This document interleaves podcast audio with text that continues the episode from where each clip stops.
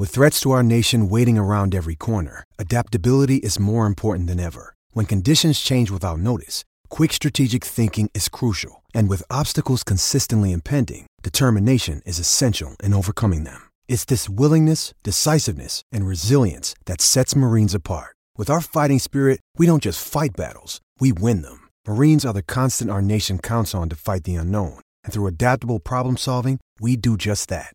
Learn more at marines.com. ESNY.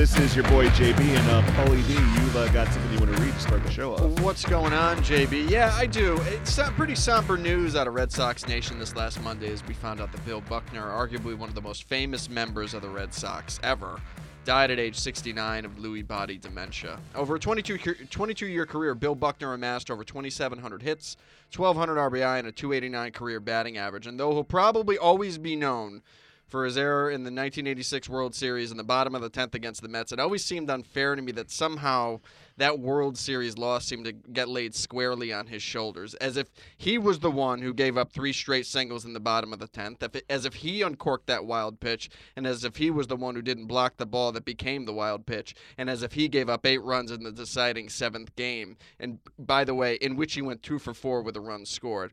But I don't think anyone who watched that game, but I think anyone who watched that game kind of knew that anyway, including my dad, who when I, when my brother and I asked him whose fault it was, reminded reminded us, and I quote that they wouldn't have been there at all if it hadn't been for Buckner.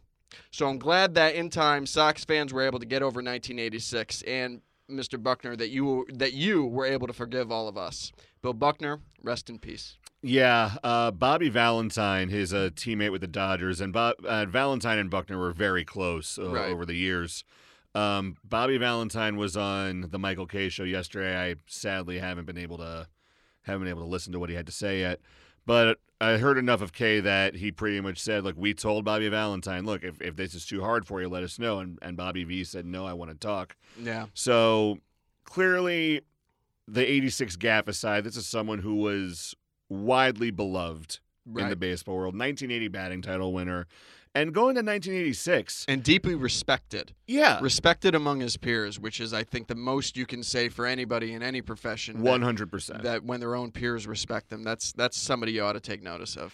Yeah, it's um it's really sad just because first off, anytime someone dies below the age of 70, Absolutely. it's always a little little more somber than usual. Um, but also with 86, because I, I recently read, uh, and by recently I mean last year, I read this book by Jeff Pearlman, great sports writer, called The Bad Guys Won, which is about the 86 Mets season. And people don't know, Buckner was playing that game, that season, and that series largely on one leg. right. Early in his career, he had an ankle problem that never really went away. Right. So it always slowed him down. And also, he never usually played first late in games. And he had an Achilles problem. yeah, That uh, I think, if, if, uh, I believe the entire, I believe for at least a good part of that season. Uh, yeah, he was usually replaced late in games. Yeah, I, I can't remember. I can't remember the guy's name who would come in to play first. But from if I recall the book correctly, John McNamara, the Red Sox manager, was basically ready to make that substitution because you had a, a a short lead late in the game. Sure. But then Buckner pretty much said, "No, no, no, no, no. I've come this far. I am not being off the field when we win." Right. Right. Right. Which uh, and, and, it, and it makes and it and it makes sense. It it, it does. Yeah, and, and you know he, he kind of made fun of himself being on on Curb Your Enthusiasm, mate, where he couldn't make a simple catch and like breaking something, but then he saves the baby falling from a falling from a, a fire at the end. Right. So it, it's nice that even later in life he got to he got he found a way to sort of make fun of himself for it. Sure. So, but either way, uh, rest in peace, Bill Buckner, uh, 69 years old. Maybe he'll be a Hall of Famer on the Modern Era Committee or the Veterans Committee at this point. We don't know. I could see that happening. 280, look, 289 batting average. He had a batting title, 2,700 hits, 1,200, 1,200 RBIs. Great contact hitter. I mean, Harold Baines opened the door for a lot of people, Yep. you know, and Yeah. it, and it and it could be that it that it's opened the door for Bill Buckner, Yeah, but uh, speaking of, uh, especially especially as a posthumous gesture. Yes, yeah, and and put him in with a blank hat. Right. because he, he the Dodgers fans love him, the Cubs fans love him, Red Sox fans they seem to love him again. Right. Uh, at least your dad. But, well, you know, I mean, he came back. He came back to play for a brief time in free agency in 1990. He received a standing Yeah. ovation then, and then he threw out the then he threw out the first pitch um, at a World Series celebration in 2008, and and that kind of seemed to be the the. The, the recent moment for I think our generation of of uh, re Yeah. re-embracing him as a piece of Red Sox have you history. told your uh, Buckner story on the podcast? I have not Okay. actually. Okay, so let's let's uh Paulie D has a very entertaining Buckner story, which we'll we'll tell very quickly before we uh, get get down to brass tacks. I was I was five. yeah, I I was Oc- October '86. Around this time, I would have been I would have been seven and a half months old. I was five. We were gotten out of bed. Yeah, Uh, I mean, look, that that's fandom right there. Right. Well, you're talking about my father who came home early from his honeymoon to catch, I believe it was the 67 World Series. Yeah, Right. yeah. Red Sox Cardinals. Right. So early from his honeymoon, uh, uh, then they're still married. Um, you know, I mean, I don't, I don't, I don't know if I could get away with that. Uh, and I have, I have a very stable marriage. Um, At this po- at this point, if if if Caitlin and I were on, let's say, like an anniversary vacation, Right, and it coincided with opening day, I've gotten her into it enough that sh- that we would come back and and we would watch the game, probably go together. I don't, I don't, I don't think my first honeymoon would have ended well if I had to come back No. early to catch the Red Sox. But be that as it may, so I was five, and the only thing I remember, and, I, and I've been told that we were gotten out of bed, Yeah, and that my father was on the couch and he had crossed between his fingers, he had a couple of um, uh, champagne glasses, I think. so he's very excited. He was very. They were going to win. yeah, They were they're absolutely going to win and then the game goes and the game goes and nothing, you know, nothing happens. And the only thing that I remember is looking at a television with an awful lot of Mets mm-hmm. Run and I know they were Mets cuz they were different uniforms running out on the field. And I had no idea what was going on. And Yeah. so, you know, I think my brother or I asked my dad, you know, hey, what's going on? And he just goes, uh, you know, and he, and he gets up and he, and he and he puts the and he puts the flutes back in the hutch or wherever it is, and he goes, "Okay, time for bed, kids." Oh no. it's uh, that, that's that's what I that is what I know of the 19 yeah. That is that is my me- it could be completely fabricated. It could be an apocryphal legend in my family. Do you remember if you watched that- baseball or basketball first when you were a kid? Uh, it was definitely baseball because we went to the games. So, yeah, see, I watched basketball first on the TV. My first seat, I the, the first seat I remember was in the grandstand at Fenway Park. I don't know for what reason it was, uh, and then my dad uh, ended up meeting somebody who um, and becoming friends with somebody who had season tickets, and he kind of had a split with that person, and used to you know used to used to pick up some games, used to buy some games every year, uh, and those are really really good seats. Those are on the visitors dugout like second row at that time and second row uh, visitors on deck circle. So that was a lot of I I got a lot of really great views growing up at Fenway Park because you know because of my dad and because of the tickets he was able to score. But um, yeah, that's the, it was definitely baseball and it wasn't basket. And the first kind of basketball I watched was actually college basketball. Yeah. It wasn't it wasn't even the pros because my dad was never a big pro basketball guy. Well, col- well, college hoops, especially in this day and age, is way more entertaining than the pros. Right, uh, but I mean, we were U- I mean, we were UConn fans, and in the '90s, uh, in the '90s, UConn was kind of on the come because they had a couple of Israeli players. And Nadav Henefeld was the first, followed by Doron Sheffer. Yep. They were able to. Jim Calhoun was able to put good teams around them, and that's Yep. that's the first basketball that I remember sitting down and actually watching. Yeah. Uh, but going back to Buckner and someone dealt with leg injuries, how's Dustin Pedroia doing, Paulie Day? Uh, not. I mean, in terms of being on the field and being a um, and being a playing member of this current Reds of the 2019 Red Sox now, well, uh, he seems to be handling it okay. But uh, if you if you missed it, Pedroia had a press conference again on Monday. It was a pretty somber Monday in Red Sox Nation, although the Red Sox were able to pull out the victory 12 to five against the Cleveland Indians.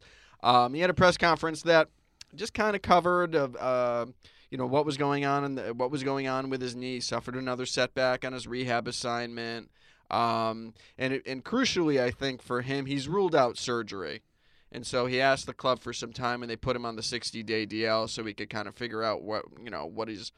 Uh, you know, apparently from the from the press conference he gets, so we could kind of figure out what he's going to do next. But you get the sense, I mean, they they had a rain delay on Monday, and you could see Dustin Pedroia in there just kind of holding court, talking to a bunch of the young players. you kind of get the sense that he's going to be a coach, and I think he should be. He's he's he's got baseball kind of running in his veins, and he you know he any any connection with the Red Sox that Dustin Pedroia could have would be, I think, an asset at this point. So. Um, I mean that's what uh, that's what it seems like to be down the road, but I think in this season he's still going to be with the team on and off. Uh, and he Mhm. mentioned he mentioned in the press conference that he was going to go back for part of the he was going to go back home uh, to see his family for part of the 60 day DL stint. So we'll see what we'll see what happens. Yeah, I mean Dustin Pedroia, and, I, and I've said this for a while. Dustin Pedroia is is a Red Sox player. Right. Works hard, blue collar, isn't afraid to get his hands dirty. Like you could tell he's having fun with the game, but you, but you could tell it's not just a game to him; it's his life. No, it's he's he's he's always been really really intense, and he's Yeah. and because of that, I think for a lot of fans, me included, he's been fun to watch. Yeah, I mean, like You the- never the feel, guy. you never feel like he's giving up an at bat, and you never feel like he's giving up on the game. I, I remember when he first came up and like uh, it was like 06, 07, something like that. 07. Yeah, around This that. is ro- 07 was his rookie year. I remember around that time he came up as like a late season call up and he and he didn't do much with the bat then, but I remember watching him and just the way just the way he carried himself, just the way he played the field, just his overall demeanor. Right. I thought to myself, I'm going to root hard against this guy if like uh, A because he's on the Red Sox and B because if this guy finds his stroke at the plate, he's going to be a tough out from start to finish. So Terry Francona had to fight for him because Dustin Pedroia Yeah. did not have a good start of the season the first time he made the club out of spring training. Yeah. and um, and he just stuck with him, and Dustin Pedroia just started hitting, and that's and that was that and, was and MVP MVP trophy and like two or three World Series rings later. right, and the rest is the rest was history after that. You know, it was Yeah. a, it was a it was a good piece of judgment from Terry Francona from upper management to allow Terry Francona's judgment to prevail and to keep playing this guy. Yeah. Well, folks, we have got a fully packed show for you because I was in Las Vegas, that, and we'll save that for another show. And then Paulie D, uh, we were both just dealing with life in general. Uh, let's keep on with the Red Sox, uh, setting the clock for 10 minutes. Paulie D, what is the state of the Red Sox? Uh, you know, Because they're, they're currently down 3 1 to the Indians. Right. Um, so currently, the state of the Red Sox is they're losing. Yeah. Uh, but this is their fifth starter day, and the fifth starter day has been a been a tough one. Um, they Brian Weber, the fifth starter today, uh, had a great game up in Toronto. Before that, it was Hector Velasquez filling the role, and then Hector Velasquez fell out of favor. Then it, so then it was Weber. Um, you know, so it. Dep- I mean, it depends. It depends on the day. But the point is, the point is really this: since May 14th, they've gone seven and six, two and four against teams with winning records, and five and one against everyone else. Else. So basically, from April 29th to May 14th, everything was going great. But then their schedule just toughened up. They play, had to play Colorado. They had to play Houston twice. Colorado's a sneaky good team. They they really are, and they can Yeah. and they can hit and they can hit and they're and they can hit and they're tough outs in big spots. Um, if you look at it since April 29th, they're 18 and 9 since then, so a significant improvement on how they were doing earlier in the year. Um, I mean, on May 14th, Sales spun a to- an absolute beauty against the Rockies. He struck out 17 in seven innings on the way to a no decision. Uh, and that was that. I think that was the beginning of, of some of some uh, rougher times. That, was against the Rockies? That was against. the. He struck out struck out 17 in seven innings. He owned them the entire Yeah, game that- that- until until Nolan Arenado uh, touched him up for a two run homer. yeah, I mean, and Arenado is He's a superlative hitter. Yeah, he's like an MVP candidate. He's not. He's not just like he's kind of like DJ LeMahieu. Is that it doesn't really matter where he's playing. It doesn't matter if it's Coors Field, Fenway Park, wherever. He's gonna get those big hits. Right. He's gonna he's gonna a guy like Aaron Arenado's gonna get his hits no matter where he's playing. Yeah. So they split a short two spot with the Rockies, dropped two or three at home to the Astros, then took three out of four from the Blue Jays the following week, which is good because they're beating up on the teams they should beat up on. Yeah. Right. You're taking three of four. You're looking at four. You know, four out of four, and dropped another two out of three to Houston. I mean. I, I don't know what you can say. Houston's the best team in the in the American League right now. Uh, eh, they they are uh, they did just lose a key piece because um this is Right. They're getting actually they're getting chipped away. this is actually really funny. Carlos Correa, their star shortstop, he's now out for four to six weeks with a cracked rib. He released a statement. He cracked his rib getting a massage at his house. You're kidding me. I I swear. I I assumed it was some on-field action, but but for but No, four apparently he for a- sub, apparent maybe he was just getting a deep tissue. Things were wrapping up. Uh, that is some massage. yeah, for for those who have who uh Who's giving the massage? The mountain that rides? Good lord! Probably. I, I don't mean, know. I mean, Speaking of, speaking of, what'd you think of that Game of Thrones finale, real quick? I liked it. Me too. Um, I liked it because I figured out what they were doing in episode five, which is just like we're doing the big moments and we don't care if they're earned or whatever, and just watch the big moments. I was like, fine, that's that's good enough for me. Wind it up. It's been what eight seasons? Yeah. Eight seasons. I'm ready for it to end. I could tell you guys are too. Let's on. Done and done and on to the next one, and that's it. All I'm going to say, and then we'll get right back to the Red Sox. I had no problem with where any of the characters wound up. I could have written a better script in my sleep. I I mean, uh, look, I'm not gonna go out. I'm not gonna go out on a limb and say that. What I will say is that I think if they, I, I think if the last two seasons had the pacing that the first five seasons did, we would have been looking at 13, 14, 15 seasons. I mean, there Yeah. was, you know, to to really earn everything and to really do do all the character work that you would need to do to, to get some to make some of those moments, I guess, quote unquote, believable. You know what I mean? It's just, but at the end of the day, it's it's fantasy. You're doing swords, spears, and dragons. I mean, come on, what do you guys want? Exactly. Uh, back to the Red Sox. Like I, uh, I do agree that you are beating the teams that you need to, Right. and you're struggling and you're struggling accordingly against the tougher teams. Colorado, you can't get too mad at them about because, because like I said, they're just one of those pesky teams. And it was just one of those bad games where the bullpen came in and they couldn't, they just couldn't put out the fire. And we've had a couple games like that. We had one, that one against Colorado. I mean, a couple, there were a couple games in Houston where the bullpen came in, really needed to hold Houston where they were, couldn't do it. There was a game in, there was a game in Toronto that the Red Sox eventually won. Now, winning is a great disinfectant, right? Because Yeah. you do, because you don't remember what got you to the 11th inning. The bullpen coughed up two leads Yeah. to Colorado. Right. They coughed up two leads to Colorado. The Red Mhm. Sox won the second one in extras. Yep. And uh, you know, against Houston, they they should have held them close in, in a couple of those games, and they didn't. In Toronto, the uh, the Red Sox coughed up another lead, went to extra innings again, and won the game. So, like I said.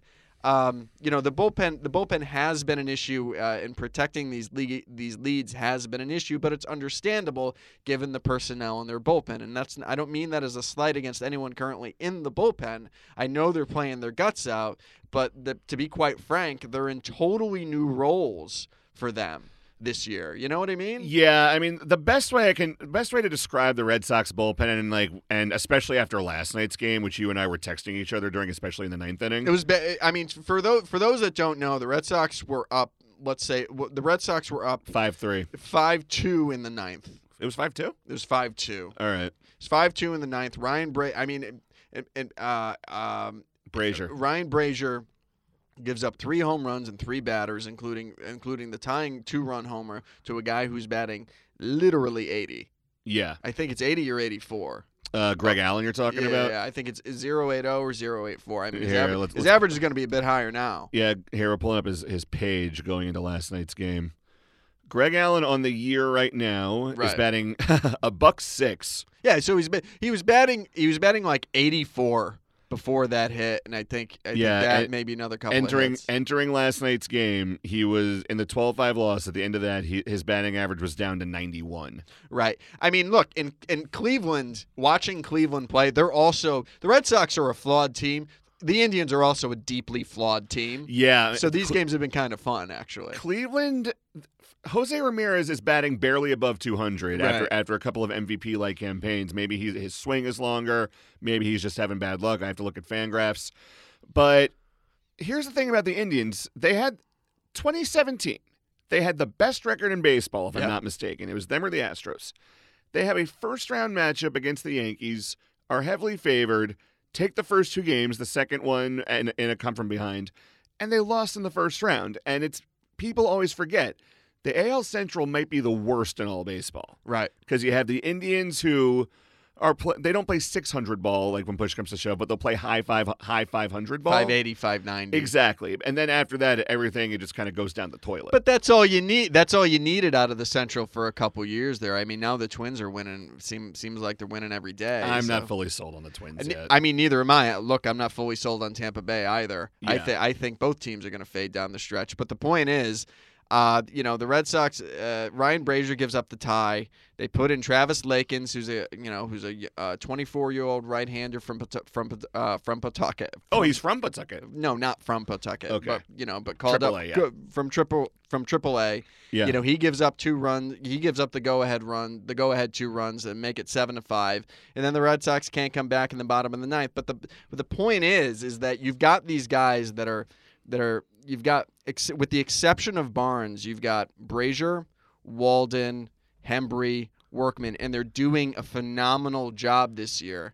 They are. In- Yeah. In, the aggregate, the bullpen st- the bullpen stats track closely with the with the performance of the 2018 bullpen, and that in the 2018 bullpen, remember, had one of the had one of the best closers in the game on it, Yeah, right? Cra- Craig Kimbrel. Yeah. But in terms of leverage moments and leverage innings and leverage outs, these guys have never these guys have basically never done this in their careers. Yeah. Uh, I, They're, they're, they're, it's totally uncharted territory for them. I, w- I was going to say earlier, um, I feel that with Alex Cora, um, and Dombrowski's already said he's not going to add another relief arm, at least not at this point. I feel that the Red Sox bullpen can be summed up very simply.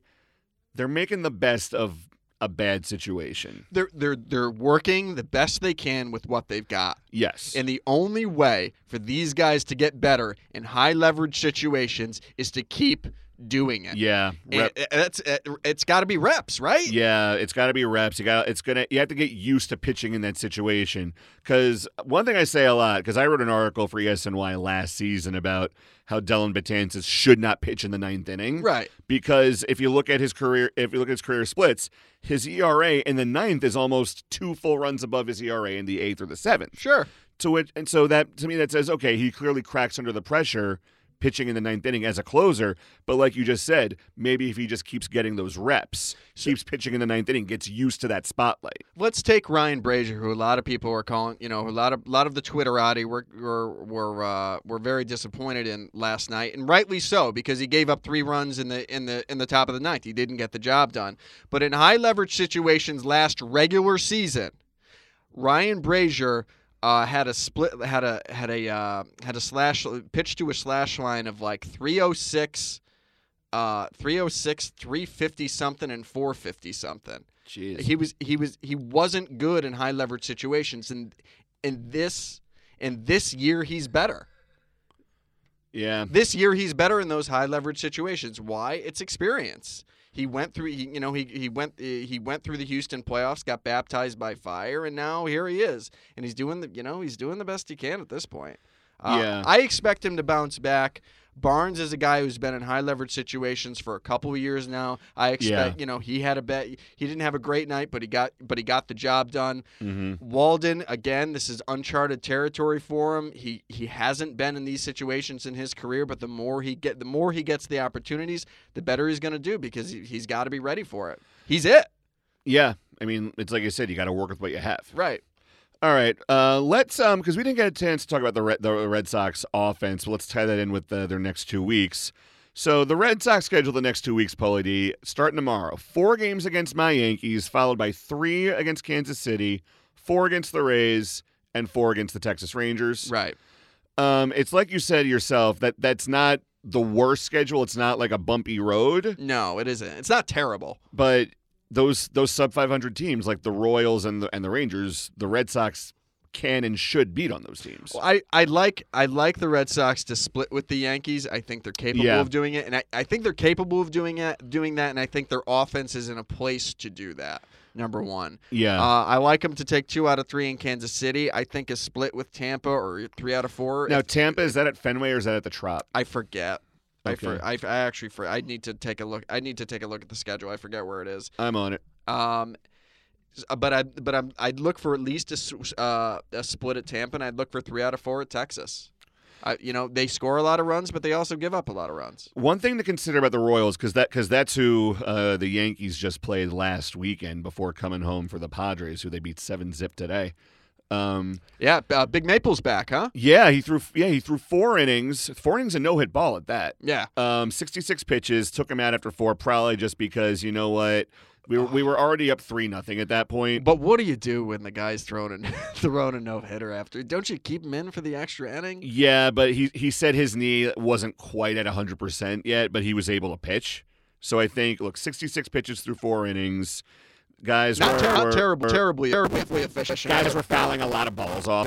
Right. So I think that that was largely precautionary. I haven't seen anything from the Yankees Twitterati nor their uh, their press team saying he is still hurt or going back on the IL.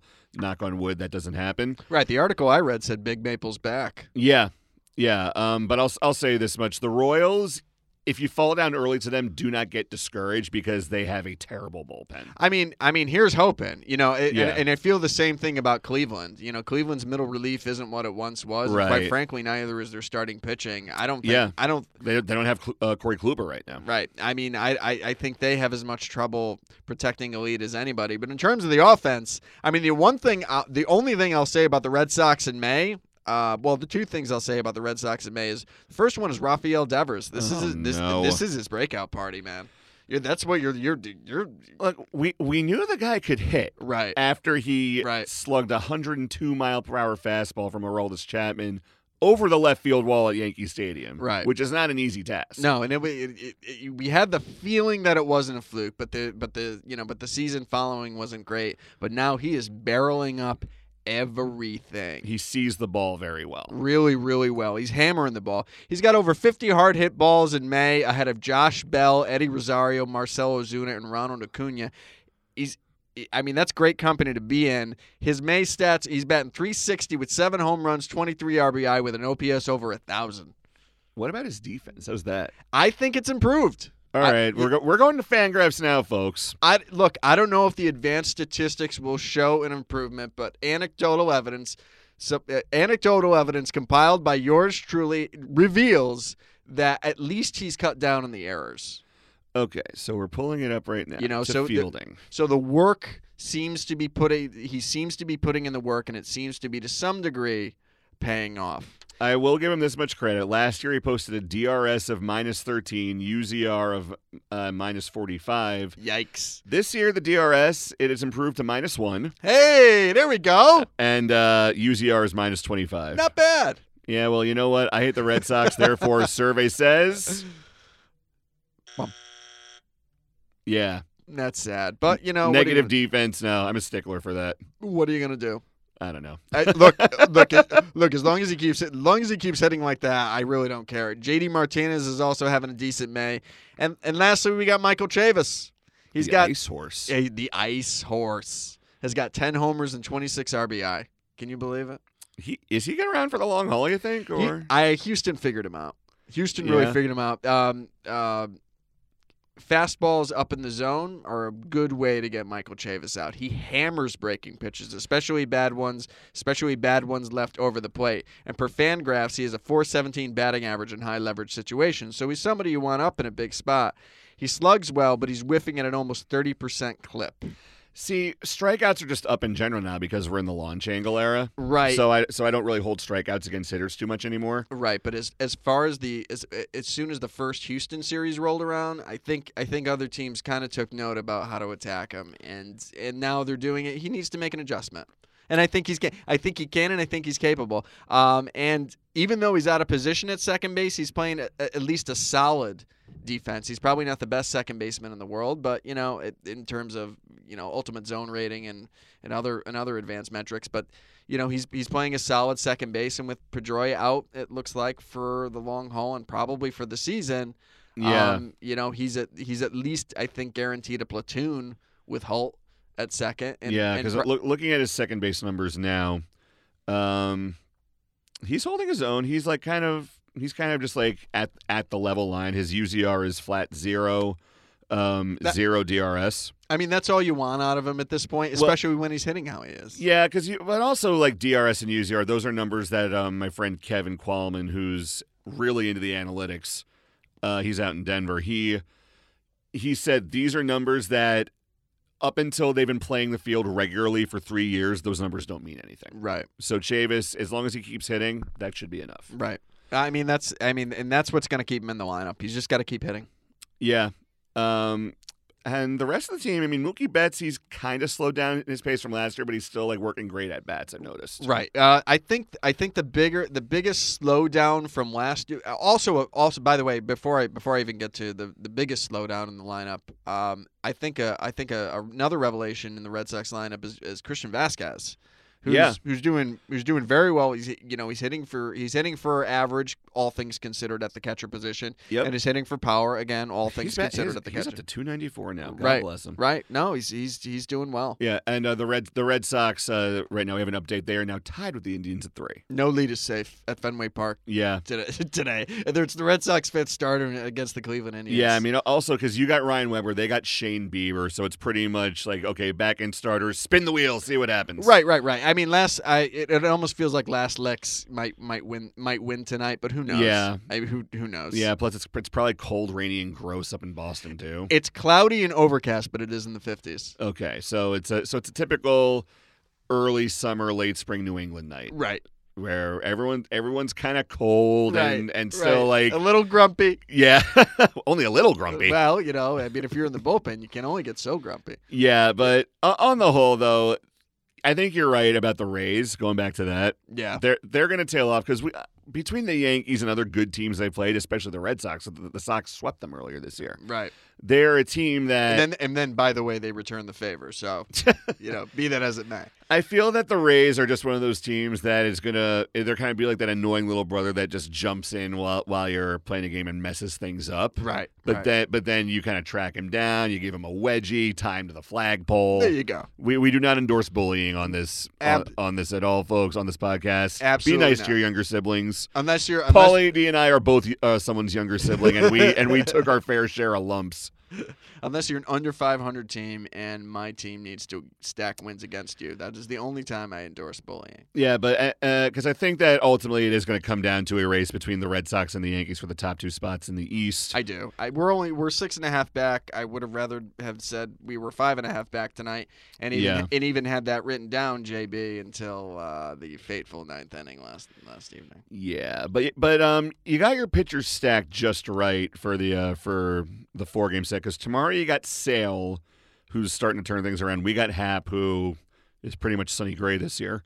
Then you got Erod against. I've heard tomorrow. It says here it's going to be Domingo German going. It's either going to be him or a bullpen day. Ooh, he's gonna he's a, he's been a revelation. He really has. He's been an ace. Like, I, like if I, I'm still not fully sold on him, just Lucky. because just because he kind of laid an egg in, in Kansas City last weekend. Right. But uh, I said last year about Domingo German, the guy, the guy. Look, he's got velocity, he's got decent curveball, but he's still learning how to pitch. Right. If you look at his numbers this year, nothing huge has changed. The hard contacts maybe a little bit down, but on the whole, he's like, no, no, no. I'm gonna.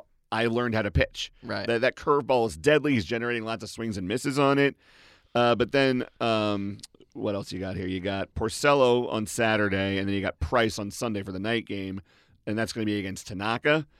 This is be go- a tough game. on paper. This looks like a split. Yeah, it does. It, it does. Yes. It does to me too. I think you're going to win. Yeah. I I think the- all, the Red Sox season going the way it is. I think you're going to win the Sale game. You, your Yanks are going to win the Sale game. I think we'll catch the next one against German, I'm not so sure about that. Just and then we'll split Porcello, Porcello and Price. I think that just because in this month alone, he's one and one with a 2.23 ERA. Doesn't matter. His Doesn't matter. he's, I mean, he's, he's snake bit this year. I don't know. We'll see. Anyway, folks, uh, we have got uh, a little special conversation for you because we figure it's June 1st. This is kind of when trade speculation starts. Absolutely. Paulie D, let's talk some uh, Yankees Red Sox trade chips. Who do you think you? Who do you think that you've got, JB? That is a very good question because the Yankees have depth up the wazoo. Absolutely. I went to the game on Monday, on Memorial Day.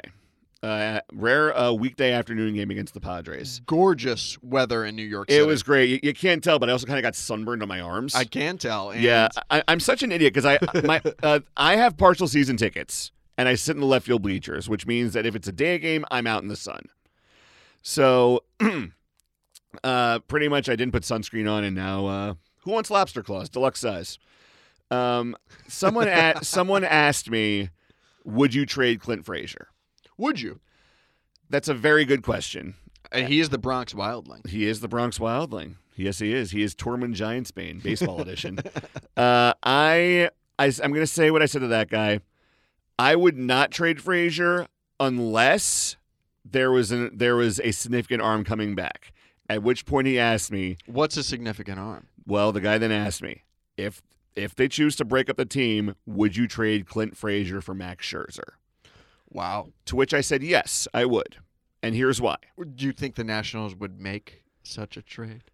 I think the Nationals are headed towards a teardown anyway, just because Dave Martin, the team is not responding to Dave Martinez. They're They've, a rough team. they've right already now. fired their pitching coach, and I think I think they they hired him this year They're- or last. They're this close to poker player on tilt bad. Like you know, I think they're at that point. Do you think they're at? They were. They're. It's just The whatever. entire team is just underachieving. I mean, Right. yeah, yeah, they've had some injuries because Trea Turner got hurt. They've but- had some pretty significant injuries. I mean, they're they're the better part of their outfield is Yeah. their young outfield is currently on the shelf. That said, if if if they offered Max Scherzer for Clint Frazier straight up, That's that. I you gotta take that. and here's why: a lot of his money is deferred, and on top of that, Brian Cashman is a shrewd negotiator. You know that he's probably going to make the Nationals cover all that deferred money, Right. or at least a good chunk of it, and plus what's already um, what's owed in terms of guaranteed money, which is which is at this point I think it's still north of hundred million dollars. Wow. That is a lot. So I like I said the same. I'm going to give the same answer I gave regarding Frazier Fr- Cash. as I did Andujar. right. Do not trade either man unless you are getting a Jacob Degrom level arm. Right. You know. you need to get an ace back. right. You need you you need a one or a two. Yeah, and Gio Urshela I think has enough value right about now, even because Would you move on from him? I mean, I is this- think is- so. Is this as high as his trade value's ever gonna get? yeah, and and I'm saying this even after he hit a home run today Right. off of Chris Paddack, who is like the Padres rookie upstart pitcher. I, one thing I've noticed about Gio Urshela is that he's very much a singles hitter. Sure. He has no isolated power. It's either a single, maybe like a line double down the line, but you're not going to see him uh, hit one to the gap very often. Hey, he was supposed to have no bat whatsoever. Yeah, uh, but then Boone says, "Oh, the offense might be real." Uh, I think that because here's the thing: Didi Gregorius is coming back at some point, along with Judge and Stanton. Soon. Yeah, Didi Gregorius could be back as soon as next week in Toronto. They're saying. Amazing. Yeah. Um, excuse me. I think that at this point you cannot bench DJ LeMahieu because he's too good of a contact hitter. Exactly. Luke Voit, you could probably rotate him between first base and DH. Gio Urshela is going to be the odd man out because Right. Torres is also hitting. You're not going to bench Didi. Right. So I think that And Torres moves to third, uh, no, LeMahieu would probably move to third. and Torres moves to second. yeah. So I um I think I think no. Here's what's going to be. You're going to have uh LeMahieu at third, Okay. Gregorius at short, Okay. Torres at second, or and uh, Voit at first. I don't hate that infield. Neither do I. And, and the the depth is such that you can probably rotate Judge, Stanton, a bunch of other guys into that DH spot, have him play the field some days. Right. I think that at this point, because of his lack of power, because he's mostly a contact hitter, I think Gio Urshela kind of gets downgraded to late inning defensive replacement. But we also have this youngster Thairo Estrada who can do that. Sure. So I think that um, Frazier, don't trade him unless you unless you know for a fact you can get something big in return. Um, and I don't think I think Gardner might be might be gone too, just because he's an expiring contract and he's and he's the weak link in that outfield right now. I could definitely see that. Uh, but I think that with Urshela, you can sell his defense and his and his clutch hitting just enough that you could probably get some more depth for him. Right. And everyone's in the thing the thing that's crazy about the Yankees is that all these pieces have had these these last 2 months to just audition Yeah, for every team in the league. You know, yeah. I- hey, I, I believe uh, ESNY's own Allison Case wrote a wrote a piece about that. Um, uh, it was a great piece too. I mean, I'll have to send that to you. they're all just flaunting their wares. Yeah, but uh, what about the Red Sox? Who are their who are their trade chips? I think Devers is off the market. Um, yeah, he, I he I he I mean at this point he'd fetch back uh, a king's ransom. The way he's hitting and the way his defense has improved, I, I but I think the Red Sox need him too badly, yeah, uh, and I think he's part of the. I think he's he remains part of the young core. He's so young, and he is, Yeah. and he still has years left under under club control. So it doesn't make any sense. right. Because you you guys drafted him. He wasn't an international free agent. I don't think. No, I don't think so either. Uh, but the point is, the point is, he has years under club control, and he's just he's just doing too well, and he's so young. You just hold on to him at this point, as far as I'm concerned. Yeah, because I'm I'm looking at Spotrac right now, which is a great um, player salary website. He's making just north of six. He's making six fourteen and a half this year, Right. six fourteen and a half thousand. Then next year he's under team control again. He's not hitting arbitration until 2021 when when he'll be 24. Absolutely. Well, I mean, he's he came up at such a young age. Yeah, Um, but even with Pedroia gone, uh, the infield to me looks a little cluttered. yeah. Uh, I, I, I'm looking at these names. You got like Eduardo Nunez, Xander Bogaerts, um, Mitch Moreland, who's now like out the next couple days with a back problem. Right. So Bogaerts has been extended, so he's he. I mean, obviously they're not going to trade him. Uh, Oh, yeah, Bogaerts was extended, wasn't he? Right. Moreland and Pearce. I mean, it's Stitch Pierceland. That's your that's your first place first base platoon this year. I don't see them getting rid of either. Although I could kind of see them moving on from from Pearce uh, more than Moreland. Moreland has been quite frankly too important to the offense. But after that, you've got Nunez, Holt, Chavis, and Zue Lin. And I could see, like, I could see Nunez or Pearce getting flipped for a body in the bullpen for for some arm, for some arm that has some sort of, you know, uh, some sort of ALI, you know, some sort of leverage experience Yep. uh, that could just serve maybe to just stabilize either the seventh or the eighth, and so you could start to kind of finalize some roles out there because I do think I do think that the mixture of roles, you know, the the total committee approach, I'm not sure that that's so um, so beneficial to all those bullpen arms out there. I agree with you that Nunez and especially Pearce are your two best trade chips. Although Pearce is getting paid a lot. I mean, Pearce I think making six million dollars this year. He is, but by the, by the time the trade deadline rolls around, half of that money's gone already. Right. That's fair. So look, the guy's playoff tested. He's the reigning World Series MVP, if I'm not mistaken. right. He kills lefties. Right, and you need to and you and you want to stick Chavis back Mhm. at his position, which is first base. Yeah. And Nunez, Even could- though Chavis is undersized for the position, technically. and and Nunez though, and I'm saying this as a guy who, as a for, he's a former Yankees prospect. Right. The guy, what he lacks in his bat, because he's a, he's a very streaky hitter. Absolutely, very streaky. Yeah. What he lacks with his bat, he makes up for with versatility in the field because I have seen Eduardo Nunez play everywhere from third base. I think I saw him at first once. I saw him in left field. The, So- first base is the only place I haven't seen him. Yeah, while he's been I, the Red I, I. I think he can play first in an emergency, but he, but he's very primarily just a utility infielder. He's a glove. yeah, who, who can play the outfield in an emergency as well. And you know what? In a big spot, the guy can get a big hit. Yeah. I mean, the guy, because I remember people were talking about Nunez as the possible heir apparent to Jeter, and that didn't work out. The fact that he has stuck around this long after the Yankees, I think, is very telling. Right. And the and the other thing, the only other trade piece that I could see happening is actually them moving on from Chavis because they have Holt, who's been you know who's kind of the senior guy, the senior guy there. In Yeah, terms of, he's kind of like the Luis Sojo of the Red Sox at this point. in terms of utility, man, and you know, and Holt has a pretty good bat. Yeah. Uh, and we, we- you know, if you looked at the playoffs last year, you kind of thought that that might be a bit of his coming out party. But be that as it may, uh, I could also see Chavis getting flipped for a plus arm. And at this point, Yeah. a plus arm in the bullpen or a plus arm in the rotation, I don't think they need anybody in the rotation, especially with the Eovaldi coming back sooner rather than later. So I could see them. I could also see them. I don't think they will, to be quite frank, but I Right. could, it's. I think it's remains within the realm of possibility that that Chavis could get flipped for, you know, for a stopper out in the bullpen. Yeah, and, and there's going to be not so. It's hard to say with the trade market because Kimbrel's still out there, Dallas Keuchel's still out there. Maybe he'll Right. maybe he'll like just try, try to find a job as a closer. Like that. That's probably just the most outlandish thing I've ever said. Well, I mean, he's, he's got to find a job somewhere, JB. I'm going to say this much: Don't trade Michael Chavis unless you know for a fact is going to put your bullpen into overdrive. That that's number one, and I don't think they should trade Michael Chavis anyway because the because you know the kids love him. Uh, you know, Yeah. but, you And know, similarly, the I don't- fan- I- the fans the fans really seem to really seem to have taken to Michael Chavis. He really seems to love playing here, and to be quite frank, he's I think at second base he's the best offensive o- option we've got uh, by a by a long shot. Uh, and similarly, I'm going to say this about Clint Frazier, unless because I, I use Scherzer as an example because that's what the guy in the stands told me. Right. I wouldn't. That's a crazy trade. yeah, and I wouldn't even trade for an arm of that level unless we knew for a fact, hey, CC's knee is done, he's out for the season, Right.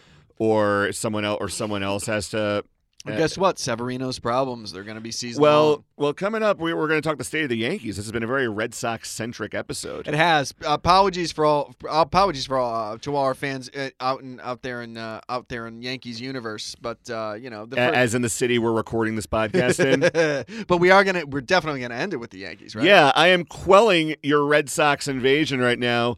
Oh, wait. Oh, what's that? What's that? Oh, you hear that? You hear that? Yeah, that is the sound of every Red Sox fan in New York running for his life. I am Daenerys Targaryen. I am riding the pinstripe dragon, dragon, and I am burning Red Sox Nation to the ground. Let's hear the screams. Sir, this is a Wendy's. I know. we have a lot of fun here on the podcast. All right. So state of the Yankees. Look, uh, six and a half game lead over the third place, disgusting, feral, putrid smelling Boston Red Sox.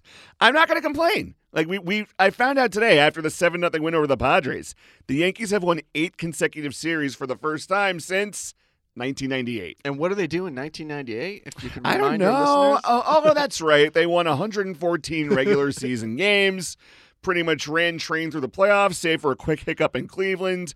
And uh, yeah, is the best team ever. They were so as a, as a non Yankee fan and as a as a very much a dedicated Red Sox fan during that year, they were so frustrating to watch. They were so- Yeah. they never, ever lost. If that's what it Yeah, now you know how I felt last year, you jerk. so hey, tip for tat, as far as I'm concerned. look, I mean, you, you you said it best in your notes. They have win- winners of 11 of their last 14 games. Lineup made mostly out of hope and dirty water dogs. it's crazy. It really is crazy. I mean, like line up, line up against the Padres. Yeah, Uh, and this this was um this was the other day. You had DJ LeMahieu, Luke Voit, Aaron Hicks, Gary Sanchez, Gleyber Torres, Kendrys Morales, Clint Frazier, Thairo Strada, and Who's Brett Gardner. Estrada? Oh, Thairo, Thairo Who's Estrada? Thairo Who Strada- are these people? Look, Thairo Strada's story is actually real is actually really inspiring because he was an in, he was one of our infield prospects coming up coming up to the farm. He's he's Venezuelan. Last not this past offseason, the one the one prior. The guy was the guy during a robbery got shot in the damn hip. No. Shot in the hip. Where was the robbery? Venezuela. Oh, okay. Or or maybe he was visiting a friend in DR. I, I have to double check that. E- either way, he was he was robbed during the offseason, shot in the hip, and now is pretty much our Ronald Torreyes that we were missing all last year. That's crazy. right? Yeah. So, uh, you the reinforcements they're coming. Aaron Judge hit off a tee this week. Right. Thank thank goodness. Yeah. Uh, Giancarlo Stanton, despite yet another setback with a strained calf, he he looks like he's about a week or two out. Uh, is he so I have a question Sure. because when I saw that he had another setback, it always raises the question, is he head case land here? I'm not so sure he's head case land. I mean, like I don't I don't like Is- the is- way that his rehab has been handled, especially because like we, we talked on a recent episode how I didn't like how cagey both he and the team were being with his shoulder. Right. Like, why, why does it take you two weeks to say it's a shoulder strain? Right. I mean, is there is there something non-physical going on here, or do you just think he just had a setback and his rehab hasn't been handled? all column A, column B. Right. Um, okay. I, I feel that with the calf because this is a weird thing. He strained his calf after getting hit by a pitch during batting practice. That's strange. So uh, it sounds largely precautionary because he, was he was in the lineup up until two hours before his second rehab game. Um, he's going to be back soon, hopefully. Um, Gregorius is on his way back. Luis Severino, who you mentioned, and uh, I'm going to hope you didn't jinx him with that. No, I hope I didn't Uh, either. I mean, he uh, he played catch today uh, and has reported no pain in his lat. that's great. Yeah. Um, and Yeah, I mean, it's no fun beating the Yanks if they're not the Yanks. Well, yeah, sure. uh, Betances, he's throwing off a mound. He's probably going to be back at some point in June, at which point our already deadly bullpen uh, will be even more deadly. I mean, it's an embarrassment of riches you guys have out there in the bullpen. It really is. And Jordan Montgomery's coming back at the end of the year. If that's if our if our teams could unite for once, and your bullpen could come could come and just play with our lineup, you we would be the most powerful team in the universe. How's third place taste? Not well. tastes it tastes crappy. yeah. Um, Yeah, but yeah. it's taste that third place. It- taste it. it's only six and a half games. Uh, and you know, and it, and if it were ten, I'd be very concerned. But it's six and a half games. It, it happens, Yeah. especially when the bull when our bullpen is is is is, is um, Volatile. yeah, that's a great word for it. Volatile. Yeah. Uh, you know, they don't always lose you the game, but sometimes they make you tie it up and they make they give themselves extra work. So Yeah. y- Um, the Yankees right now though we got we got um four games against the Red Sox, which is look, it's going to be a dogfight. I hope so. That I hope we don't roll over like we did the last time at Yankee Stadium. I don't think you will. Yeah, Uh, 'cause don't I'm actually going to the game on Friday. Oh, fun. Yeah. So, um, you got so after the Red Sox, we got we go on the road for a little bit. We got three in Toronto, three in Cleveland.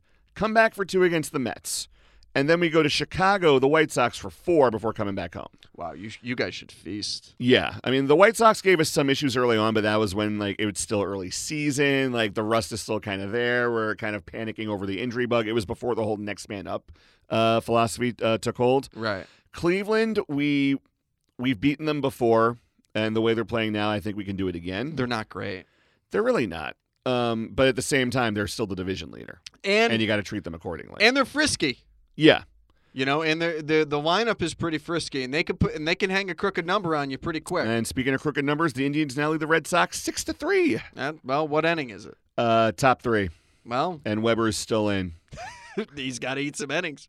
Yeah, he does. Uh, this inning alone. He's got to get him to five. All right, so l- let's just roll down how the runs were scored in this game. Please do. First inning, uh, Carlos Santana, not the fastest guy in the world, Nope. triples on a on a sharp fly ball to Betts, scoring Oscar Mercado. Yeah, so that's down. That's down in right field. Yeah, I so mean, that's in that corner. yeah, then that corner, it's kind of like Kansas City. It's just hard to play. Right Uh, then Weber throws a wild pitch that scores Santana. there, you go. In the first, Mookie Betts uh, cuts the lead in half with a home run over the monster. It looks like. Bingo, bango. And then in the second inning, uh, Indians go up 3 1 off of a single from Kevin Plawecki. All right. Bottom two, the, the Red Sox, uh, Brock Holt uh, doubles home Xander Bogaerts. Uh, Holt then scores on an Andrew Benintendi double. And the third inning, Jake Bauers hits an RBI single that scores Santana. And once again, Mr. Greg Allen There you go. with a two run triple to Betts that scores both Bauers and Jose Ramirez. You know, and they're just banging the ball. Ryan Weber, uh, as of now, has 71 pitches through two and two thirds, 43 of which have been for strikes. He was so good, so good in Toronto. yeah. So good in Toronto. But you know what? They've got the arms.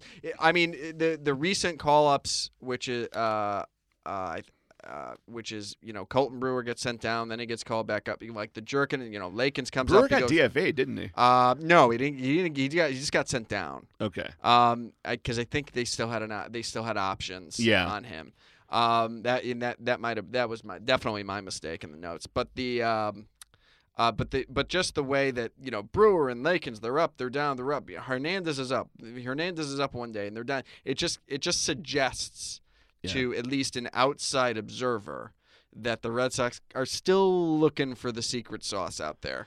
You They'll know, find it. yeah, I think I think May- may- Maybe the secret sauce is some Boston baked beans. Maybe it's a chicken parm from Joe Tecce's. Maybe it's just a Fenway Frank. right. you know, But you know maybe or maybe it's a you know maybe it's just one more one more plus arm out there david dombrowski Please- Either way- please, please listen to this podcast either way, stay the Yankees, I'm going to say this right now. I love what I'm seeing. Like, if someone had read me today's lineup right and what the team's record was, and then it told me how long all the big guys uh, had been out, I would have said, ha ha ha, you're lying. Nice one. What have you got next? am i right that four out of nine of the starters yesterday only four out of nine broke camp as starters Yeah. Um, that's it right Yeah, because, yeah, LeMahieu, Voit, Sanchez, and Torres. that's it Yeah. Yeah, because, oh, and uh, and Gardner. okay so it's five out of nine Yeah. Yeah, I thought- I Um, thought Yeah, Le- yeah, yeah, yeah, because Gardner was playing center field for Hicks. LeMahieu didn't break camp as a backup uh, LeMahieu broke camp kind of in a weird spot. okay Um, as a platoon ish it's so weird because the Yankees signed him to be kind of like a super utility guy, guy's a batting champ a la Ben Zobrist. right right right Uh, Boone says, "Oh, I see him mostly as a backup first baseman, but now that he's been playing so well, just to give you, um, Paul Now- D, just to give you an idea of how well DJ LeMahieu has been playing, I'm going to pull up his stats for you. So he's primarily a, he's primarily a second baseman, which okay, that's great. It's his natural position.